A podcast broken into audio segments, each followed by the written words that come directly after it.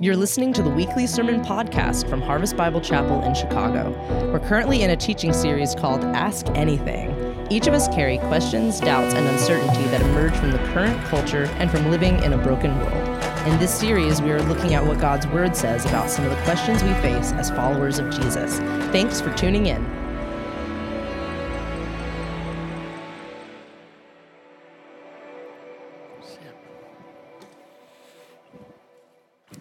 Hi.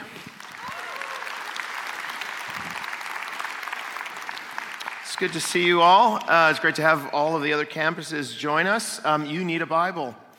You need to open it to um, a passage in Second Corinthians.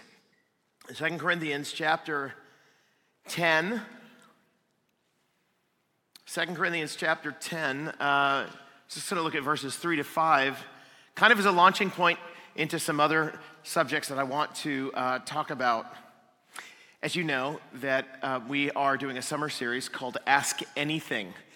Uh, we put a big box on our website and said you can ask anything you want, preferably pertaining to God and His Word.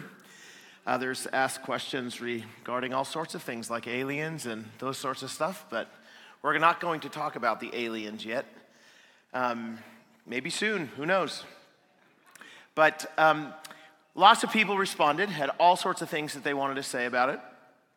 And um, so over the next number of weeks, we're going to be like tackling a number of those questions that have, have come, come out. Um, they're very thorny, right? And uh, we're trying not to duck any of them. And so uh, you should come to church this summer. Uh, it might be the, few, the last few days of our church. So you should, you should show up. No. Um, this week, here's the question. There were a whole bunch that kind of revolved around this subject, so we kind of rephrased it into this question Why is it getting harder and harder for Christian people to live faithfully in modern society? What I mean by that is there was a period of time, if you're old like me, when you remember um, if someone saw you praying, maybe at a flagpole on a given morning at your school, or uh, if they saw you carrying a Bible, or if they um, just knew that you were a Christian of any kind, that they would kind of think well of you. I mean, it's great for people to pray. It's, it's, it's a wonderful thing. And I'm not religious, they'd say, but you know, you might, you're religious, and that's great. And obviously, it makes you a better person, or whatever it is that they'd say. Good for you. But now we live in a world where, uh, for example, if you're in Ireland today and you pray in certain locations, you'll get arrested. Specifically outside of government facilities, some that provide abortions and other things like that, but not just there, other places. They have no prayer zones in the UK as well. Just think about that for a minute. The United Kingdom is an officially Christian country. I mean, more, more, we're not officially Christian, right? In the United States, separation of church and state. But they're officially Christian. The king is actually, uh, is actually uh, the head of the Church of England. And they have just barred people from praying in certain locations. Can you imagine standing on the side of the road and quietly, are you praying? Are you praying? Are you praying? Uh, I don't, you know? You, What's going on? There are, um, there are laws being passed in several states right now that if you don't affirm your child's chosen gender, even when they're 11, 12 years old, if you don't affirm your child's chosen gender, the state will come and they will take your children from you. You are a threat to them, and it's the responsibility of the state to make sure that the children are being taken care of and loved and cared for. And they get to define what love and cared for means. Man, I remember the day when the Christian, being a Christian parent was like everybody else was like, man, if we were just more of you, it would be fantastic. And now, if you're a Christian parent, it's like, man, you guys are the problem with the world. What's going on?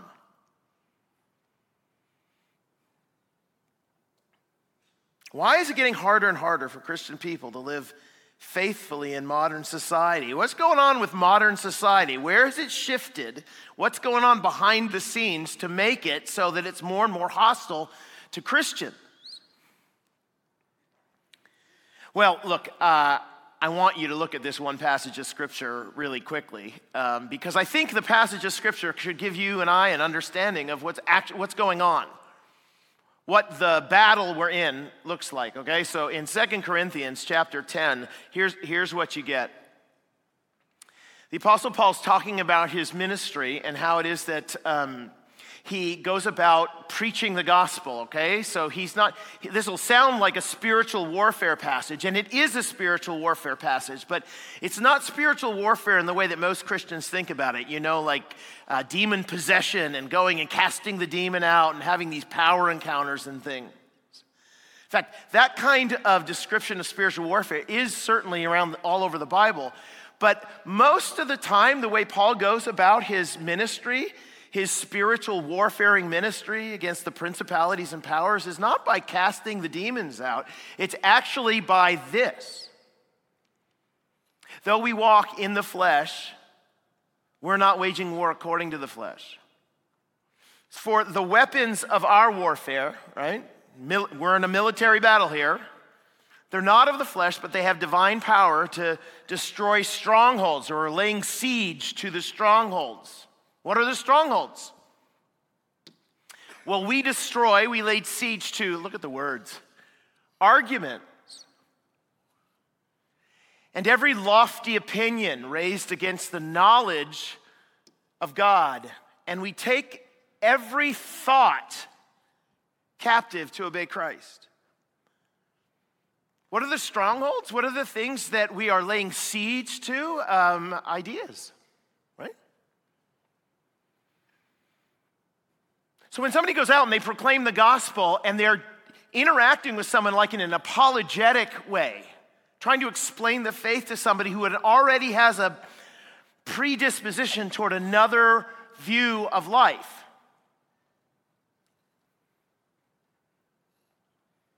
They're doing spiritual warfare.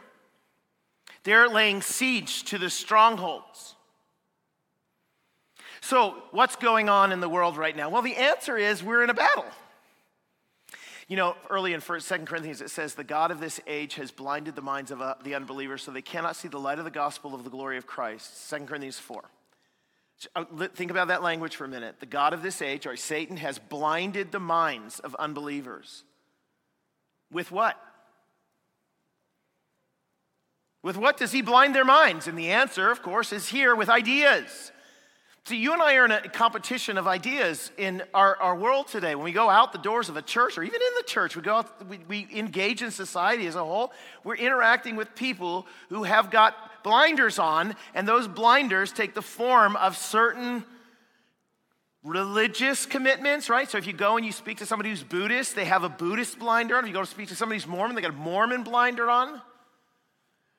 But what about all the other people who say that they're non religious? Do they have blinders on? Well, clearly the scriptures say them, but what are the idea? What is the idea that's blinding them? Or to ask it more specifically, what is the religion of the realm? It used to be Christianity, right? That's why a lot of us are like, oh man, what's going on? It used to be Christianity was kind of the semi official religion of the realm, but what is it now? Secularism. Secularism. Which is weird, right? Because I just said secularism is a religion. Do you know what secular means? Non religious. So here's my argument today. Ready? Ready? Easy. You can stop listening after this. I think What's going on and making it very difficult for Christian people to live faithfully in the modern world is that secular, secularism has become the official religion of the realm, but it says it's not a religion. I want to show you what I mean by all of this. Um, so here's, here's my two kind of my outlines only in two pieces. Number one, uh, how is secularism a religion? I'm going to try to prove this to you. The secularism, which is non religious, is actually forms a religion. And second, um, I want to show you three results of secularism being the re- religion of the realms. I'm going to try to prove it to you, and then I'm going to say, okay, so here are three massive results. And I'm hoping that as I go through this whole thing, you're going to be thinking to yourself, man, that's the world I inhabit. I should be describing the world you inhabit. And at the end, I want to say, okay, so how do Christians live faithfully in that world? You ready? I'll take your silence as a yes. All right. You guys are like, it's Sunday morning at nine. What are you doing? Right? Just hold on, man. Put your hat on. This is going to be a lot of fun. I promise you, you'll have fun. Well, I'll have fun. You might not. But here we go. How is secularism uh, religion?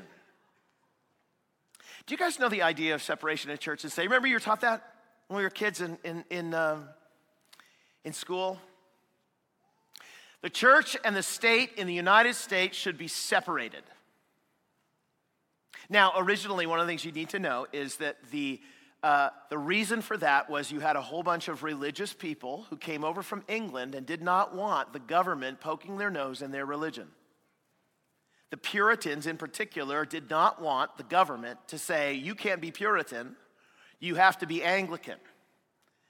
You can't be Puritan, you have to be Catholic. You can't be Puritan, you have to be whatever. In fact, all of Europe was basically a whole land filled with uh, with popes with political power, leaders with political authority. And so they came to the New World and they were like, we're not doing that. the, the religions of the world, Christianity in particular, needs to be protected from the state. Hear the language? The threat is the state telling the religion what to do. And so they said, well, we're going to separate church and state. Now, here's the thing though as time has gone by, it's all flipped. And what I mean by that is now the state says we need to be protected from religion. so the state, right, the public square, as we call them, my public square, when you're on Twitter or you're in your school or you're anywhere outside your house or your church or your bathroom or whatever, anytime you're out in public, your job in the United States of America is to leave behind your religious commitments. Those are appropriate for behind the doors. You, you can have conversations about it at the family dinner table, you know, what religion's right or what and what's wrong. You, you can have religion influence the way you think about your world when you're, when you're sitting inside of your house and having a conversation with your kid or maybe going to church, right? Because it's a private sort of thing. But the moment you go outside the doors of the church or the moment you go outside the doors of your home, you can't talk about it anymore. Them's the rules. So we have what we call a secular, non religious, public square. Secular, public square. So you hear people in a secular public square say, okay, so when you come out here, don't you dare legislate your morality. You have a bunch of morals and they're influenced by your religion. Don't you oppress me with your religious morals. This is a non religious space. And so when you come out of here, you have to play the non religious game, and you can't be influenced by your religion so that you try to oppress everybody else with your religion. Get it? The assumption, of course, in all of that is that secularism is not a religion. Um, but it, it kind of is. See, now here's the question. I, look, let's just be honest. Is it possible to have a non religious public square? Is it possible for people not to be religious? In the history of the entire world, we can use whatever words we want for religion or non religion, but I'm telling you, in the history of the entire world, one of the key uh, characteristics of human beings is that they are religious. They worship something. And they form a system of doctrine and thinking around what they, what they worship. Is it possible not to legislate your morality? I want you to think about this for a minute. You walk out into the public square, you're like on Twitter and saying, okay, I'm not going to give any of my opinions, and none of them can be influenced by the most important thing in my life, my religious commitments. Is that how it works? When you go to the voting booth, you're like, okay, so I got to leave behind all my religious commitments. Is that how it works for everybody? Do they, do they, is it possible to, to, to not legislate a morality? And the answer, of course, is no. Of course not. Everybody is religious. So here's my thesis, okay? Here's the thing that you need to know that I'm arguing. Um, secularism is as much a religion as Buddhism or Christianity.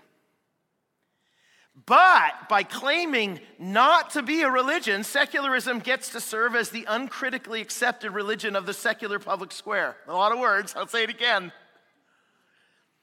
Secularism is as much a religion as Buddhism or Christianity, but by claiming not to be a religion, because it's in the name, secularism, it gets to serve as the uncritically accepted religion of the secular public square. Maybe an image will help you here. It's a goofy image, okay, but it'll get the point across. Uh, let's pretend we're all foxes and uh, we are, all the religions of the world are foxes, and we all are going to go up to the door of the, fo- of the hen house because we've heard that there's a fox in the hen house. So we walk up there and we're like, we want to eat some hens. And so we knock on the door. You know, I'm the Christian fox, and you got a Buddhist fox and a Sikh fox, all the, and all of a sudden the door opens and there's the fox. And he says, How you doing? I'm secular fox. Right, we say to secular fox, we'd like to come in because we're hungry and we would like to eat all the hens. And the secular fox says, Oh, no, no, no, there's no foxes allowed in here. Now, you and me and all our religious fox friends are saying, You're a fox. No, no, I'm not a fox. You smell like a fox. You look like a fox. You talk like a fox right? You, you, you act like a fox. You have a bushy tail like a fox. Everything about you is a fox, except for the fact that you say you're not a fox. It's the only thing that's non foxy about you is that you say you're not one. Your name, that's it. Well, maybe, but I'm not a fox. So here's the thing secularism basically gets to be in the hen house, and everyone else has to stay outside in the pride. Nobody can bring their religious commitments to, this, to the public realm, but secularists get to because they say they're not a religion, but they are. They are, they are, they are. Prove it. Okay, I will. Okay. Religions have marks right? They have certain doctrines, like they have laws and they have creeds and they have an answer to the question of what's real and what's not real and how did the universe begin. And they answer questions like what's salvation? What's the goal of human life? All of those things. How should then you live in light of the answers to those questions? They have answers to all of those. I could list off all the world religions right here, and we could go through each one and point out okay, what does it say about salvation? What does it say about judgment? What does it say about all these things, all these things right? So let's do that with secularism. I want to compare it to the answers that we would have in Christianity to the big questions. So here's the first of the big questions. I've got several of these. What, what's, what's the creation account? Religions have creation accounts, so what is the Christian? Right? What's the Christian? Uh, X is the Greek letter key. Key was the shorthand for Christ okay? So during Christmas, don't get mad at people when they say Xmas. They're actually talking in Greek about Jesus. So, what, what, what is the Christian creation story? Well, I mean, in the beginning, God created the heavens and the earth. We believe that God created out of nothing, and that there is only one eternal thing God. He exists in a non material sense. Look, Jesus became incarnated and he became material, but for all eternity, God was immaterial and yet very, very real. Existed forever, he creates the world, speaks it, in fact, into existence. He creates it over a period of, you can argue here whatever you want, but the Bible seems to indicate that whatever's going on, it's a morning and evening, and so there's some seven days going on here. So he creates it over a period of time, and then Every day at the end of it, he says it's good. All the creation, good, good, good, good, good. And then at the last day, he creates the pinnacle of his creative masterpiece, and they are called human beings. Male and female, he created them. In the image of God, he created them. Nothing else in all the creation had the image of Godness to it. The angels didn't have it, the fish didn't have it, your dog doesn't have it, people have the image of God in them. Which means, of course, that every single person, I don't care how dirty they are, what color they are, I don't care what they smell like, I don't care. Every single last person has inherent value because they image the invisible God. Everyone. The reason you care for the poor is a Christian idea, okay? Because they have the image of God in them. And so when we're talking about Christian. We're here, we're going to say uh, the, the, language we use is ex nihilo, meaning out of nothing. All right? And, and, the, and then there's um, value in human beings and in, the, and, in the, and in the earth itself and all that's made, right? Okay. What about uh, secularism? What's their, uh, what's their story for creation? Okay, once upon a time, there was a primordial ooze you say, Where did the ooze come from? Don't worry about that. It's always been there. Or the stuff that goes into making the ooze has always been there. And you say, Can you prove that? Well, no. But let's assume it, which means, of course, that all of science is based upon a faith assumption, okay? Just as an aside, the faith assumption that matter is eternal. But forget it, forget all that. There's a primordial ooze and it's there, okay? And inside this primordial ooze, there's these amoebas.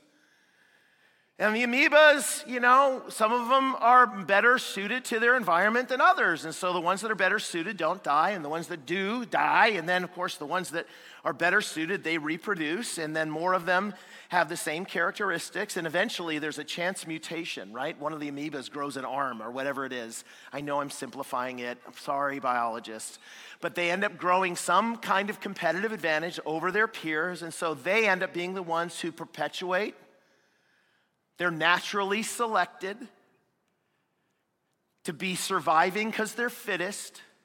And eventually, over time, they grow legs and get out of the water, and they can get more food because they're out of the water, and then they grow breathing apparatus, and their eyes are able to do this, and eventually, you end up with Jeff Bucknam, right? The pinnacle of all evolutionary biology.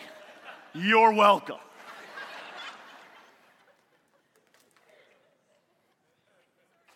So, what is the value of a Jeff Bucknam? In, in, in this one, at Christianity, oh, a lot. What's the value of a Jeff Bucknam in secularism? Eh. I mean, he's just a really complicated amoeba. And by the way, we're just, you're just on the path, you're just on one stop along the long line of where we're headed, you know, evolutionary wise, because the mutants are coming. At some point, somebody is going to end up being able to turn invisible or something like that, and that will give them a competitive advantage for the food, won't it? You and I are trying to get our food, and they can see us when we try to take it, but the invisible guy, he's not going to be seen, and so therefore he's going to be able to perpetuate his, and everybody's invisible. Or whatever. He can fly, or he has extra fingers, or he's got whatever, and that's the idea. Is that we're just one pit stop along a long line of evolutionary. So listen, if that's the truth, listen very closely to me. There is no ought in an evolutionary world. Do you hear that? There, you don't you dare say to me, oh, you ought to do this, you ought to do this. No, there's no ought. It's, it's an undirected chance mutation thing, and now you're attaching words of purpose to it. Stop it. There's no ought, there's only is. There's only is. Well, you ought to act this way. Well, I can say that because people have inherent value, but if you say, if you say that you're a secularist and you believe in evolutionary biology in a macroevolutionary sense, listen, I'm telling you that there's no purpose in that ultimately. So stop attaching purpose and moral words to all that. It doesn't work. We have a responsibility toward all the other species. Yeah, to beat them out so we get the food. So they have it, but here's my point. They've got a creation story. They got a creation story. Undirected, people don't have inherent value. They're just complex amoebas. All right, another one. The nature of reality. Those of you like philosophical words and you want to learn one on uh, Sunday morning at nine, whatever it is, uh, this is called metaphysics. Mm-hmm. Are you excited? No, okay, forget it. What is real? Now, Christians, all right, Christians, we say, okay, what's real? Uh, there is a, a material world and there's an immaterial world. See, we believe in an immaterial world because we know that there's a God who is immaterial for all, all eternity. That God is spirit. And he's very real. There are angels and there are demons, and there's an entire immaterial world that every once in a while in the Bible, there's, you know, peeled back, there's peeled back the, the, the layer, and you can actually look into it and say, oh my goodness, there's an army of all these immaterial beings ready to attack, says Elisha. Right. We believe in those angels and demons. We believe that there's a battle going on behind the scenes like that. And we believe that our battle is not against flesh and blood. Do we believe in the material world? Heck, yeah, absolutely. Love me some water. This is a good pulpit. You're comfortable in a chair right now. We believe in a material and an immaterial world. But in secularism, they only believe in one thing, and that is a material world. The only real things uh, come from matter, which is eternal. All that's ever been is matter. All that will ever be is matter. Purposeless matter has forever existed. So uh, that means that if you're a secularist and somebody is near you and they start talking about angels and demons, you might be like, oh, that's uh, really neat. He's crazy. And if you were a secularist, you'd be saying, sitting there and going, yeah, the person who's talking about those things is crazy. This is why in secularism, uh, you always get, there must be a scientific explanation for that. Always must be a scientific explanation for it. You know, those people in Africa who believe in angels and demons and they cast demons out and like weird things happen and stuff, there's a scientific explanation for all that. Why? Because the only things that are real are material things not immaterial things, which means there's no angels, there's no demons, there's no, no, nothing. There's no God, there's no devil, there's no, this is games we've played for years to make us feel better. So there's a creation account. There, there's an answer to the, what's the nature of reality is. Okay, laws and creeds. We have some Christianity, right? We have uh, the Old Testament, we've got the New Testament, we've got the Ten Commandments, we have creeds, in fact, in the in, in, in, the history of the Christian church, right? The Chalcedonian Creed, Chalcedon. We have the Nicene Creed. We have the Apostles' Creed. And the creeds all explain stuff that we ought to agree to believe. This is a summary of our faith. In fact, we can put them on a board. We sing songs about it. This we believe. We can put them on a board outside, this we believe, blah, blah, blah. If you go to a website of Harvest Bible Chapel right now, you will find a series of doctrinal beliefs that are similar to many of these, and they come out of the Old Testament and New Testament. Christians have clearly a set of beliefs, creeds. What about secularism? You guys ever seen the lawn signs recently? No? In this house, we believe love is love. Have you not seen these? You come to my town, there's a lot of them. In this house, we believe blah, blah, blah, blah, blah, blah, blah. What do you call that? What's a creed? It's a rule. Uh, I'll give you a, a creed. Uh, the only thing that matters in sexual, in, in sexual activity is consent. Prove it. Well, it's just that's that's consent. Why? Because well, people have the right to determine themselves in any direction they want to go. That's also a creed. The greatest thing is for people to what we call self actualize, to figure out exactly what it is that they want to be and go in that direction, and nobody else can stop them. And so, if somebody is trying to stop them sexually, they need to get consent from the individual because the only thing that matters is me and what I want to do. That is the creed. But look, you could disagree with whether or not that lawn sign summarizes it or whatever. My point is that it has a creed. It has laws. Uh, what about the question of salvation, right? Because every, every religion has an answer to salvation. Uh, how is somebody saved uh, in Christianity? Somebody is saved by grace through faith in Jesus alone. Yeah? Jesus dies on a cross, he takes on your sin, he offers you his righteousness in return. The way you access that is to believe that by grace he went on there and by grace he's offering it to you, and then you believe in it and you say, Lord, I want that. By grace through faith in Christ alone.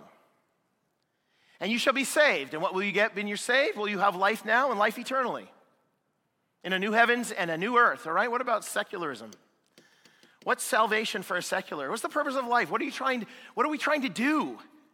Well, the answer to that question is quite honestly, um, here's another word, existentialism. and you're like, what, oh dear, that, okay. Existentialism, you know what that means? It means uh, feeling it, man, in the moment, right? Feeling it. Seize the day. You, look, the whole purpose of life, because there's no meaning, right? Because we didn't come from any, just the primordial ooze. Because we came from that, there is no God, there's no immaterial realm. And so the only thing that really matters in your entire life is that you feel the feels in the material right now. Do whatever you can to feel the feels. So if you feel like you want to be a different gender, be that gender. You'll feel the feels. Everything in secularism is about existentialism, is about the whooshes that you get from all the experiences. And the goal in your life is to have more whooshes than you can possibly imagine because tomorrow you die and you're going to rot in the ground eaten by worms. And so, uh, do you have your bucket list ready? Do you? Do you have your bucket list ready? Because you need a bucket list because the time is running out. Why are you sitting here in church? And some of you are like, oh my goodness, that's right.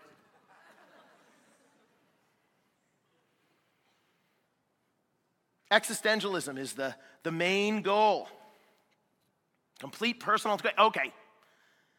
What about houses of worship then? Where, where do we learn this existentialism and these beliefs about all this stuff? Well, in Christianity, uh, you, you, you learn it in, in church. Welcome to the house of worship of the living God. Okay, what about secularism? Where do you learn it? You learn it in university, man. what, are you, what, are you, talking about? The, if, when you go to a university these days, and by that I mean a secular university, uh, one that's given over to this particular viewpoint, which is like 95% of all the universities, what you're doing is you're entering the church of secularism. And if you don't believe me, go sit in the first class and start listening to what the professor is saying, and you'll be like, huh, that seems like a sermon. It seems like you're preaching certain doctrine. Yeah? Well, he is preaching certain doctrine. Of course he is. This is where you go to learn all this stuff. Secularists even have festivals. You know, we have festivals, at Easter and Christmas and stuff. We get together, have big parties. We do crazy. Israel had these massive festivals that were around religious commitments. We have festivals, right? Uh, Super Bowl. Or, or whatever massive event you want. Taylor Swift. Okay? Concerts. Why? Because those are where you feel the feels, aren't they? You go to the Super Bowl, go to a great sporting event, aren't you like, oh, I feel the feels so much right now?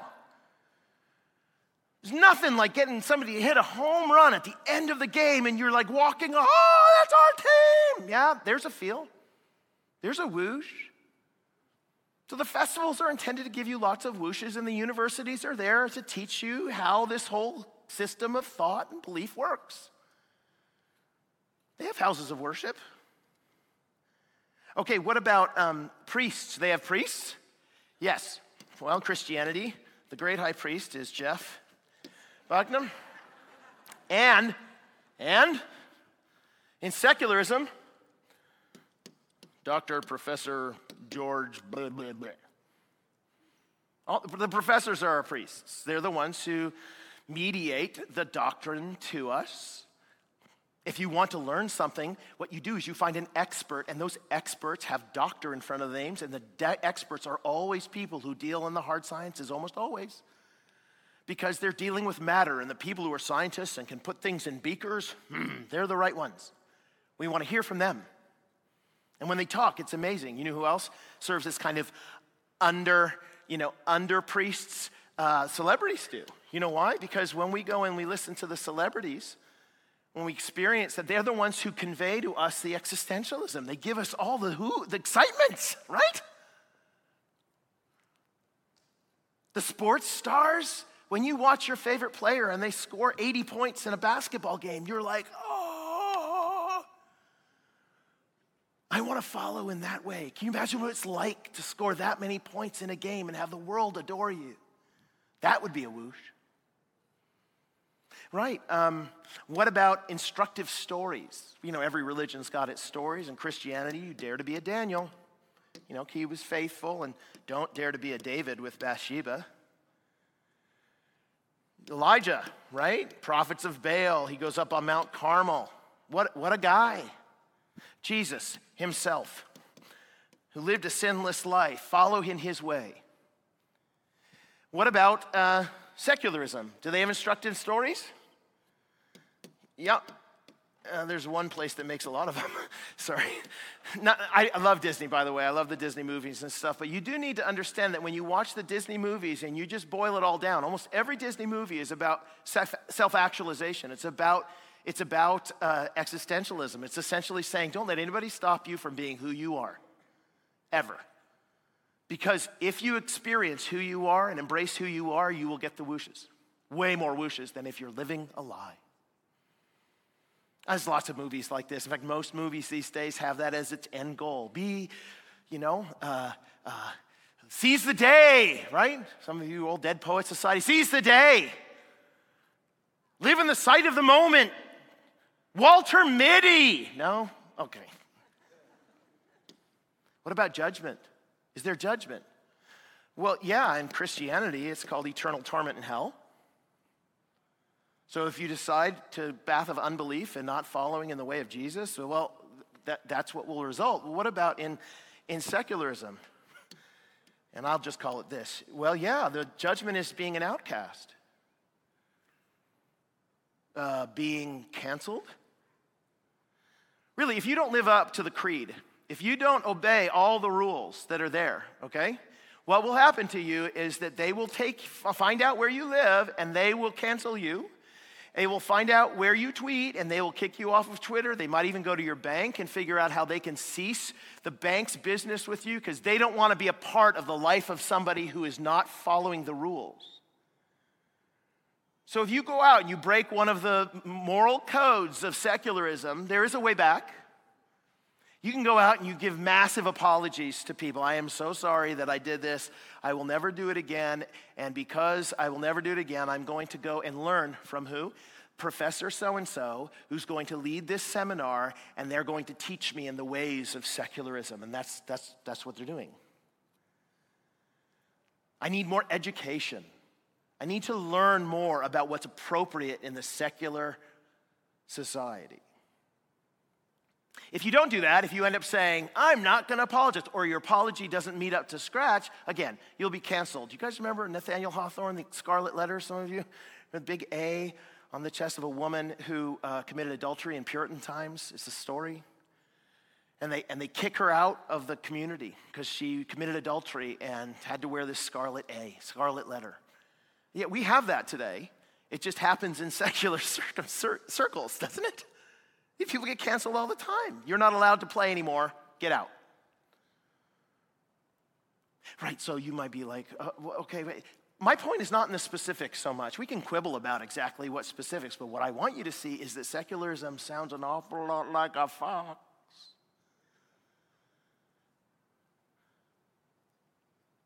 It smells like a fox, doesn't it? Like it looks like a fox. I think it's a fox. Not just a fox, it's the official religion of the public realm. So you wonder, why is it so hard for me to live as a Christian in society? Well, because you're living as a foreigner and alien from a different religious conviction, and the place that you're going out is another complete religion who wants to convert you, and it's hard to constantly want to being converted. They're going to call you names and say all sorts of horrible things about you because they think that you're wrong and horrible and they're, they're moral and you're not moral because your religion is not the same as theirs. You live in a religious society. Right, so, so what then? So what? Secularism's a religion. Okay, let me give you three results of secularism being the religion of the realm. Number one, shortly, Secularism means that we believe that science answers all of the questions about everything.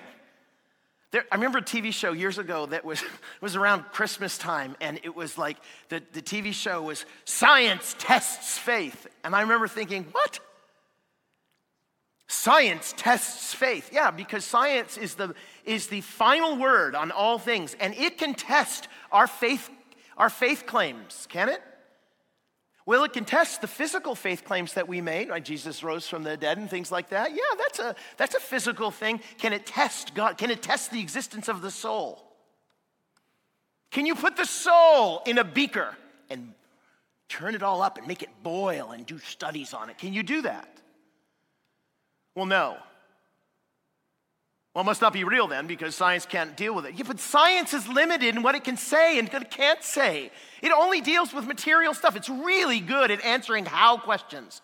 How did this happen? And how does the weather work? And how does the car work? And how and how and how and how. And I love science for answering all the hows, but it doesn't answer any of the whys. It doesn't answer why. Why is there material in the world? And why do we think that there's this? Why is religion? And why is morality? And why is why is why? It doesn't answer any of those questions. So it's good for what it does, but it doesn't, it doesn't do all the things. But we live in a society that if I want to convince you of something, I just put on a white lab coat and put a stethoscope around my neck. I'm a doctor. Four out of five doctors say buy this gum. Oh, I'm buying it then. How, how do, who do we interview on the news when we want to actually get somebody who comes in and is going to give us professors? Of course we do, the experts. Let me give you an example of this that might make you mad, but who cares at this point, right? And we're just everybody's angry. Um, so I, am only talking about Canada, okay? So I'm going to talk about COVID for just a second. But COVID in Canada, this is what happened when I lived in Canada of COVID, okay? Canada is a really secularist society religion is not at all allowed in the public square at all. So um, when COVID started happening, the, the medical directors, you know, doctor so and so, doctor this, doctor that, they got on TV and they ended up saying, look, we need to close down all non essential things. And we need to keep open all essential things.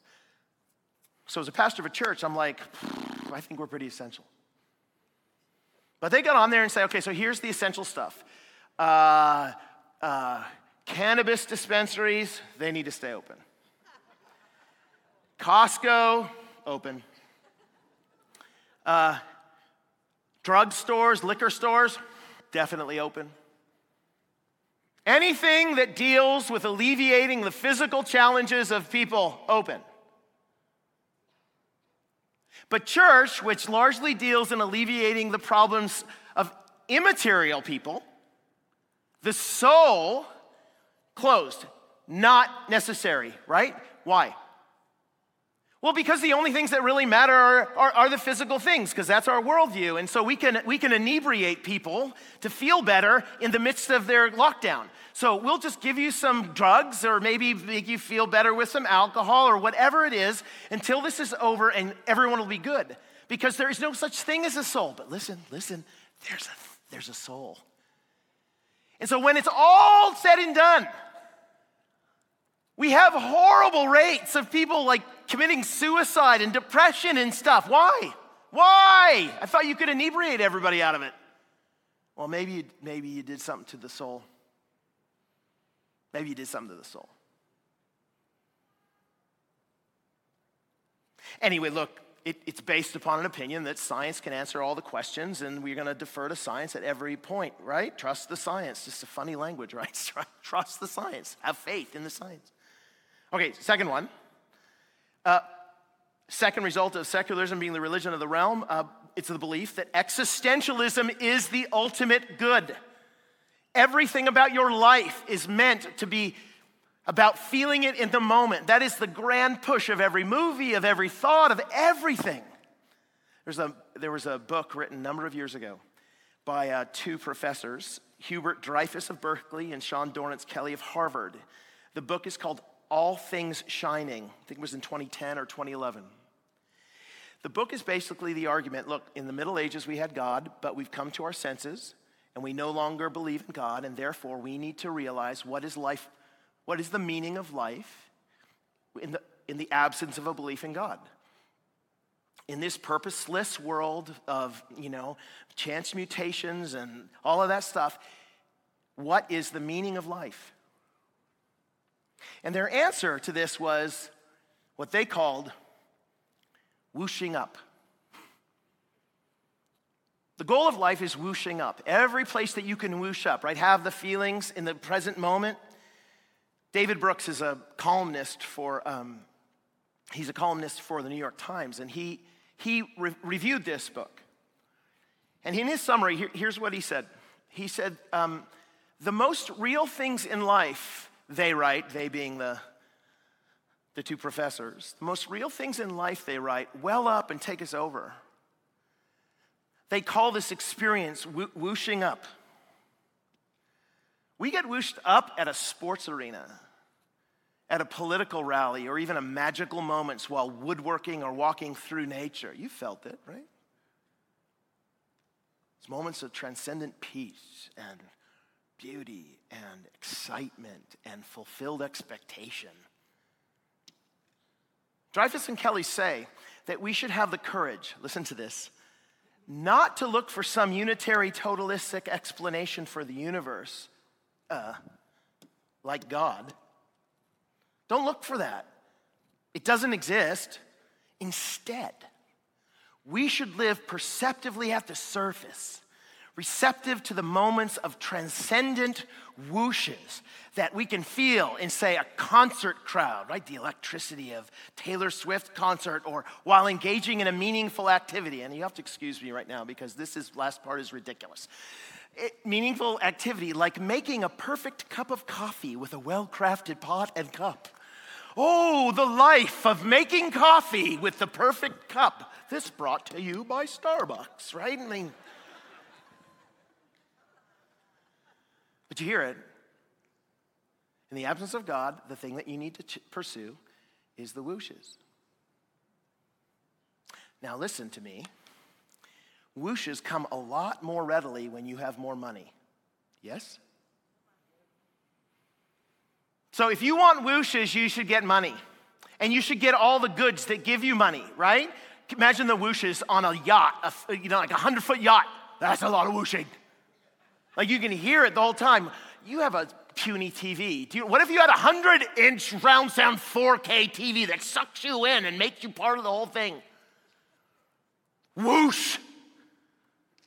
Season tickets, you know, not in the nosebleeds because the whooshes are a distance there. But what if you spent all your money and went right behind home plate? Woo! Now that's a whoosh. You should spend all your money on a car that makes you whoosh. You know, when you push it down, it's like Tesla. Woo! Blow people off the line. Whoosh!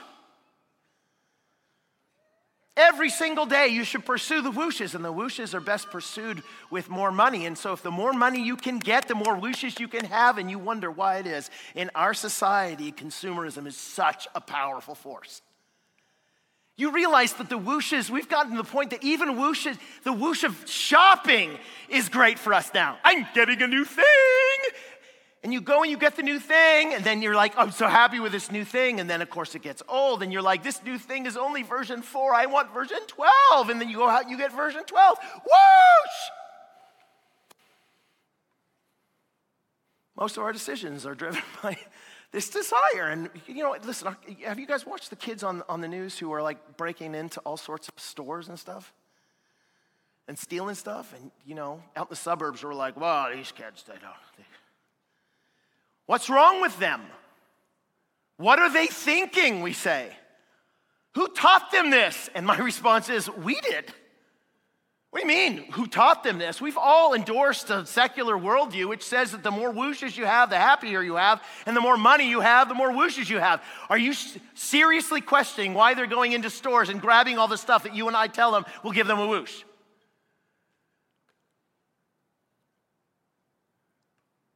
I'd do it if I were them. And I believe that.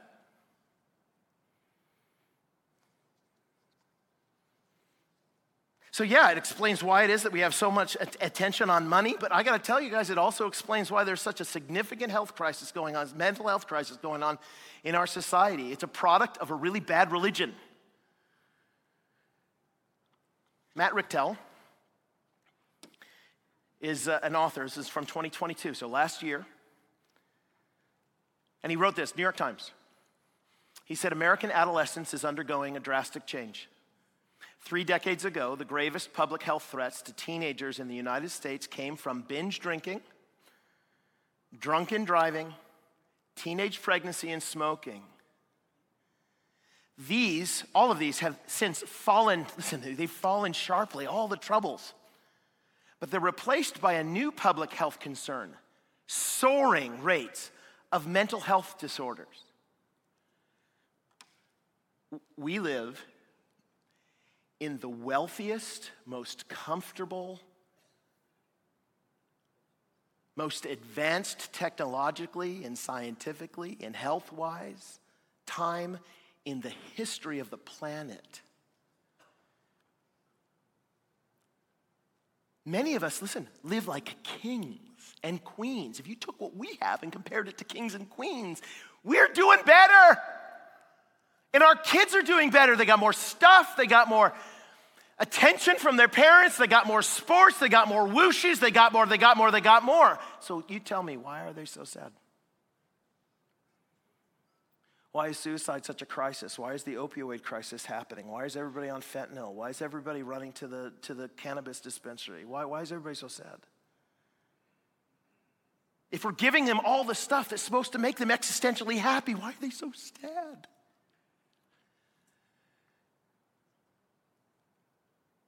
Have you ever been promised something and believed it was going to come and it didn't?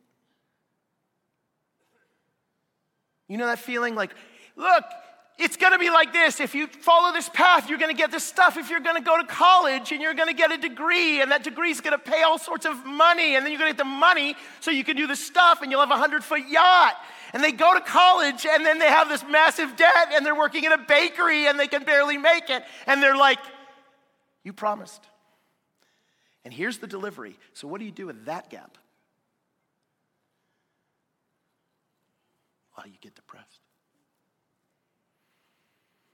And you think to yourself, if this is what life is all about, then I don't want it.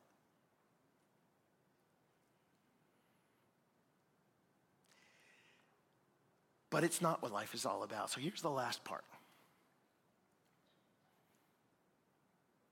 The third implication of all this is that as Christians, we must be actively taking the thoughts captive.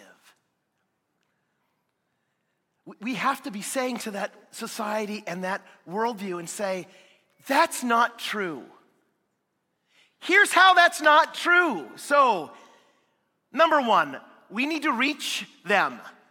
You know, when, when Jesus was there feeding the 5,000, he walks up to the edge of it and he sees all of these people who have gathered around the seaside to hear what it is he has to say. And the scriptures say that he, he had compassion on them because they were sheep without a shepherd.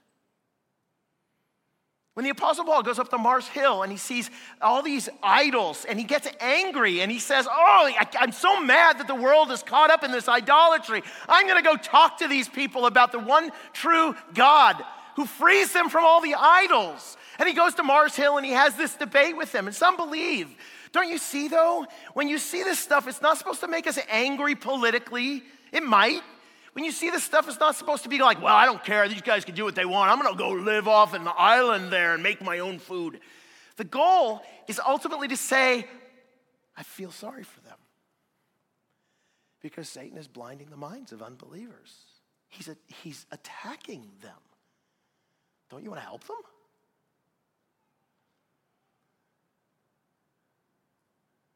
You have the answers.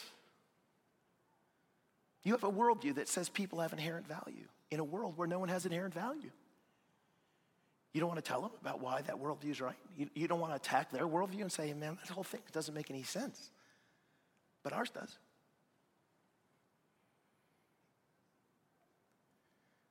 Second, though, uh, we got to equip them, and them here is your kids. All right? You got to equip them. Do you know that most schools are not worldview neutral? Yes? So if you, I know we used to think, hey, send my kids to the local school, and they go in there. I'm telling you that most of the people who are in the local school are secularists, and they are going to try to convert your kids to secularism. They are. It's great for you to send them in there, but listen, they need to be prepared for that kind of thing, right?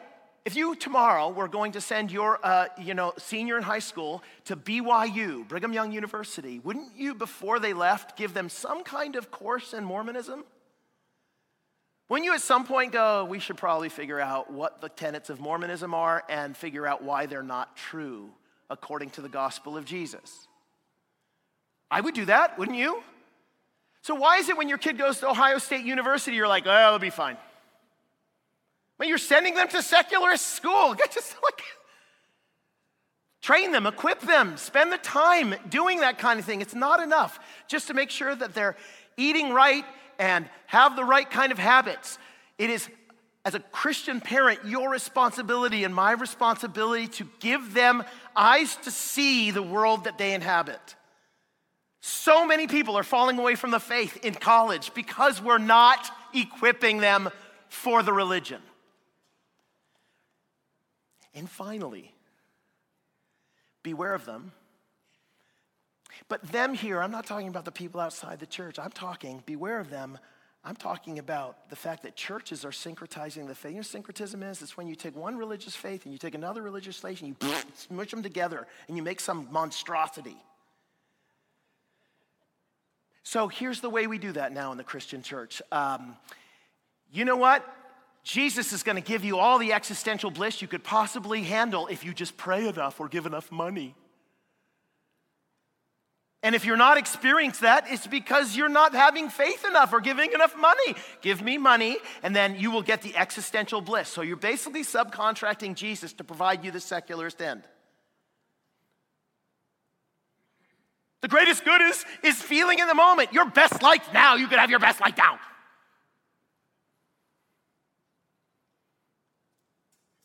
You know how it also works? You know what? That, that lawn sign and stuff, that's what Jesus was for, all of that sort of stuff. We're going to take Jesus and we're going to join him together with our, with our secularist ends and goals, and we're going to read the Bible through that light and say, see, he loved everybody, and by loved he means acceptance.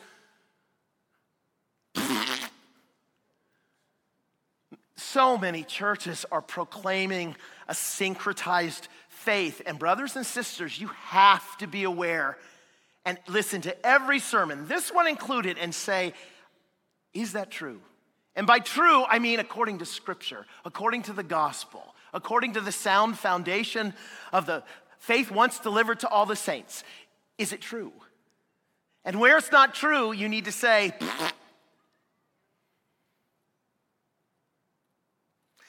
Last little image. I went way over time. I don't care. You need to hear this.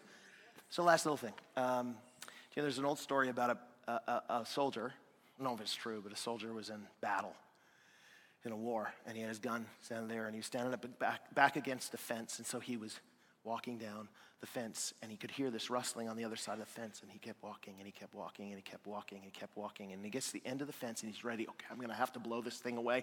There's another person on the other side of the fence, and so he spins and he turns, and he killed a pig who'd been on the other side of the fence, just following along, going, What's that noise? Maybe it's food. And he got to the end and he was bacon. Here's the moral to the story don't be bacon. You and I are in a fight, but if you're not aware that you're in the fight, the likelihood is that someone's going to riddle you with bullets and you will never, ever recover. You and I are in a fight. It's a worldview fight. It's not against flesh and blood, it's against the powers and principalities of this present evil age who convince everybody with their ideas that there is a particular way to live. But you and I know better. You and I know better. We know the living God and his son Jesus Christ who wants to free all of them from the blinding.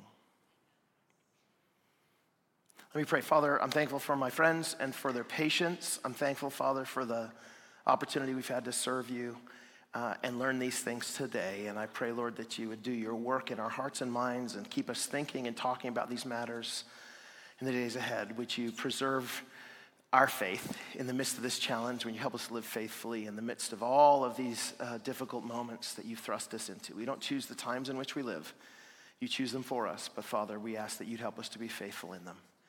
In Jesus' name, amen. Thank you for listening to the weekly sermon podcast from Harvest Bible Chapel in Chicago.